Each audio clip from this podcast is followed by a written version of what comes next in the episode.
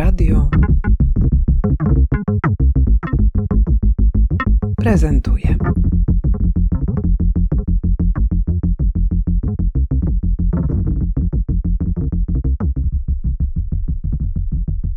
Dzień dobry, nazywam się Magda Lazar i kuraturuję razem z Litką Krawczyk wystawę Sabat w Galerii Podbrzezie na Uniwersytecie Pedagogicznym w Krakowie. Zacznę od tego, jak powstawała ta wystawa. Ta wystawa jest wynikiem wielu spotkań na przestrzeni ostatnich dwóch lat, między innymi e, pleneru na Wiśle z Ewą Ciepielewską, czyli Flow, e, pleneru ceramicznego w Rabce, różnego rodzaju warsztatów tanecznych, choreograficznych, ale też takich osobistych spotkań e, w lasach, z paleniem ognisk i od takich towarzyskich spotkań e, w Krakowie, w Rabce, w czeskiej Pradze i w Gdańsku. To od czego zaczniemy? E, Może zaczniemy właśnie od Ewy. Tutaj są zaprezentowane prace Ewy z cyklu e, inspirowanego chińskimi znakami zodiaku. I Ewa zaczęła te prace malować w latach 80., w momencie, kiedy bardzo inspirowała ją przemiana jednego stworzenia w drugie. Pierwsza praca powstała w roku chińskiego smoka, następny, przepraszam, to był rok konia, następnym rokiem był rok węża i właśnie ta przemiana z jednego stworzenia w drugi były dla, była dla Ewy bardzo inspirująca. Jak wspominała, te prace tak naprawdę były też wynikiem jej eksperymentów z grzybami halucynogennymi i te obrazy tak naprawdę wypływały z niej takimi kolorowymi kałużami. Mamy tutaj taki dział powiedzmy domowo-tekstylny. Są to prace Natalii Kopytko, bezoary. E, One mają taką dosyć przyjemną formę i można je dotykać. Natomiast y, tak naprawdę bezoary są wynikiem stresu i jakichś takich trudnych sytuacji życiowych, kiedy to osoba zjada z nerwów włosy czy jakieś y, małe przedmioty, które zamieniają się później w kamienie li- jelitowe. I w XIX wieku te kamienie były usuwane chirurgicznie i oprawiane w formę takich monstrancji, które były obiektami kultu i miały odmienić los tej chorej osoby, ale też innych osób, które miały styk, styczność z tymi bezoarami. I Natalia po prostu chciała odczarować ten swój trudny moment w życiu. Powiedziała mi, Magda, ja muszę zrobić bezoar, natomiast e, finalnie okazało się, że ten moment był tak trudny, że powstały aż dwa bezoary, które widzimy na tej wystawie. No one się różnią trochę, prawda? Ten Tak, jest taki tak. bardziej... Inny poziom stresu. tak, tak mi się wydaje, że rzeczywiście jest to. E, tutaj Piotr poprawia pracę Natalii. No ale to chyba jest tutaj dopuszczone. Tak, tak, tak. To, jest, to w ogóle jest taka y, wystawa, która, no wernisaż był bardzo interaktywny, na przykład praca Marty Niedbał była bardzo intensywnie wykorzystywana. Ta tutaj? Tak, tak, bo to jest praca, na której można się kłaść, skakać po niej, co bardzo chętnie wykorzystywały dzieciaki.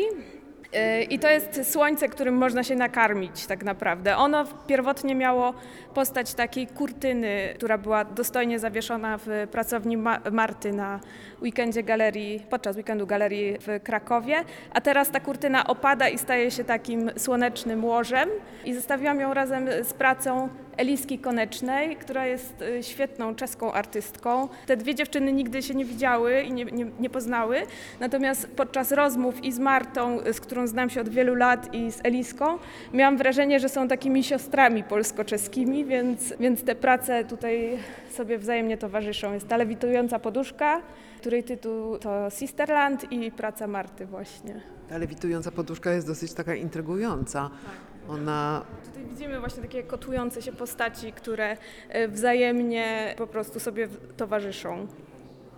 No dobrze, ale w całej przestrzeni rozpięte są. Czarne słońce. Czarne słońce spina wszystkie te prace i bardzo nam za- zależało na tym, żeby ta wystawa nie była od pracy do pracy, tylko żeby te prace rzeczywiście się mocno przenikały. Miałyśmy dużo spotkań wokół tej wystawy i właśnie y, było wiele takich rozmów. Najpierw Natalia miała robić taką pracę spinającą, ale finalnie na to zdecydowała się Malwina Niespodziewana, która już e, od jakiegoś czasu mówiła, że marzy o tym, żeby zrobić e, taką wizualizację alchemicznego czarnego słońca. I to czarne słońce zamieniło się tutaj w taki rodzaj też pajęczyny, która tymi mackami, promieniami łączy, łączy pozostałe prace. A te ceramiczne, które tutaj zajmują cały To jest, to jest praca, która też była scenografią performance'u. To jest praca Ali Pismenko, y, która jest niezwykle gościnną osobą i bardzo często u niej gościłyśmy właśnie na jakichś herbatkach albo imprezach, zawsze okraszonych super jedzeniem. I Alicja podczas otwarcia wystawy parzyła napar ziołowy, który wlewała do tego przedziwnego czajnika, który ma takie bardzo e, przedziwne, naturalne, ale niespotykane dla czajników formy i przelewała do tej tutaj fontanny, która wygląda jak, jakiś, e, jak jakieś uzdrowisko z Alicji w Krainie Czarów.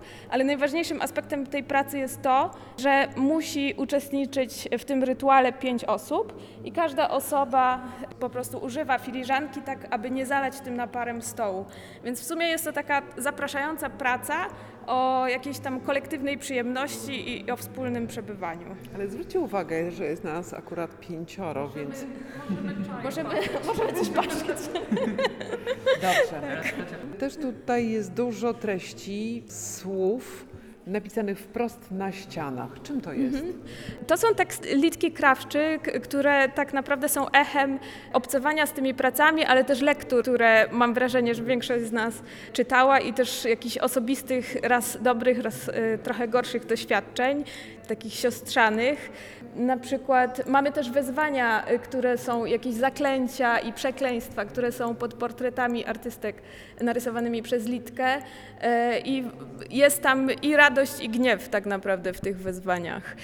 Na przykład mamy pracę Marty Ziółek, która jest dokumentacją jej performance'u i jest tam eksplorowane to narzędzie tak jakby w- wykrzyczenia czy wymawiania tych, tej całej swojej energii i dobrej i złej, ale też mamy świetne wideo Kateryny Oliwowej, która jest jedną z moich ulubionych czeskich artystek, y, gdzie Katerina w Muzeum Narodowym w Pradze performuje do tej całej przestrzeni, rozbraja zupełnie tą architekturę, ale też y, reaguje na różne dzieła sztuki i ona w tym miejscu jest takim zwierzęciem, który po prostu rozwala cały system i nie przejmuje się narzuconymi ramami. Został nam tutaj jeszcze ten, ten obiekt Tak. e, w kształcie Oka. oka.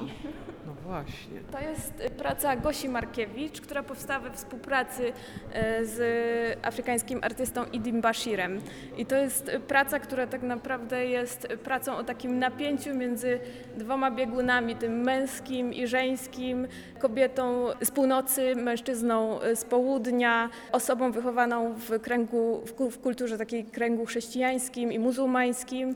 Także jest to praca, która tak naprawdę bardzo, w ogóle samo powstawanie tej pracy powodowało dużo napięć, dużo iskrzenia, ale w końcu się udało i to jest tak naprawdę praca o negocjacji. To jest praca, która powstała w 2016 roku i uczestniczyła w Flow w Berlinie, organizowanym przez Ewę Ciepieleską i Fundację Razem Pamodża. Przez te dziury, przez tą źrenicę, którą namalował Idi Bashir, wypływało jeszcze zielony dym. Lustro to jest moja praca.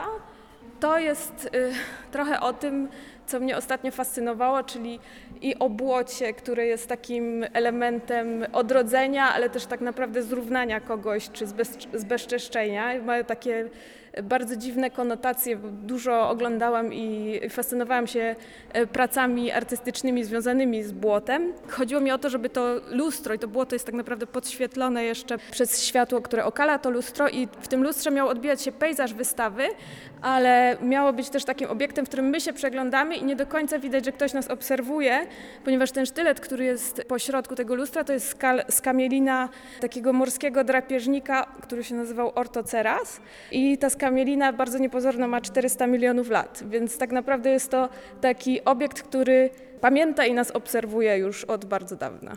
Ja myślę, że ta wystawa, że ciężko wyciągnąć tą esencję, ale było to bardzo widoczne na wernisażu i, i tak naprawdę w tych naszych rozmowach, że po prostu takie poczucie, że razem znaczy więcej i, i to gromadzenie się i jakieś ne- nieustanne negocjacje i rozmowy tak naprawdę wnoszą coś dobrego i dlatego też między innymi zrezygnowaliśmy z biografii i, i z jakichś takich jakiegoś eksponowania się pojedynczego, bo właśnie ona była o idei wspólnoty. No, mamy jeszcze pracę Luki Woźniczką, to jest tak naprawdę jedyne malarstwo, które jest na tej wystawie. E, Luka jest niesamowitą postacią, bardzo no, niesamowitej aurze. Ona sama w sobie jest bardzo skromną osobą i, i dopóki tak naprawdę nie zacznie takim bardzo zdecydowanym, mocnym głosem wypowiadać jakieś swoje przemyślenia czy sądy, to nie spodziewamy się tak naprawdę tej mocy, którą Luka e, w sobie ma. No, to są, ten obraz, na który akurat patrzymy, jest y, echem dosyć dramatycznego reportażu, który Luka słuchała w czasie, kiedy go malowała.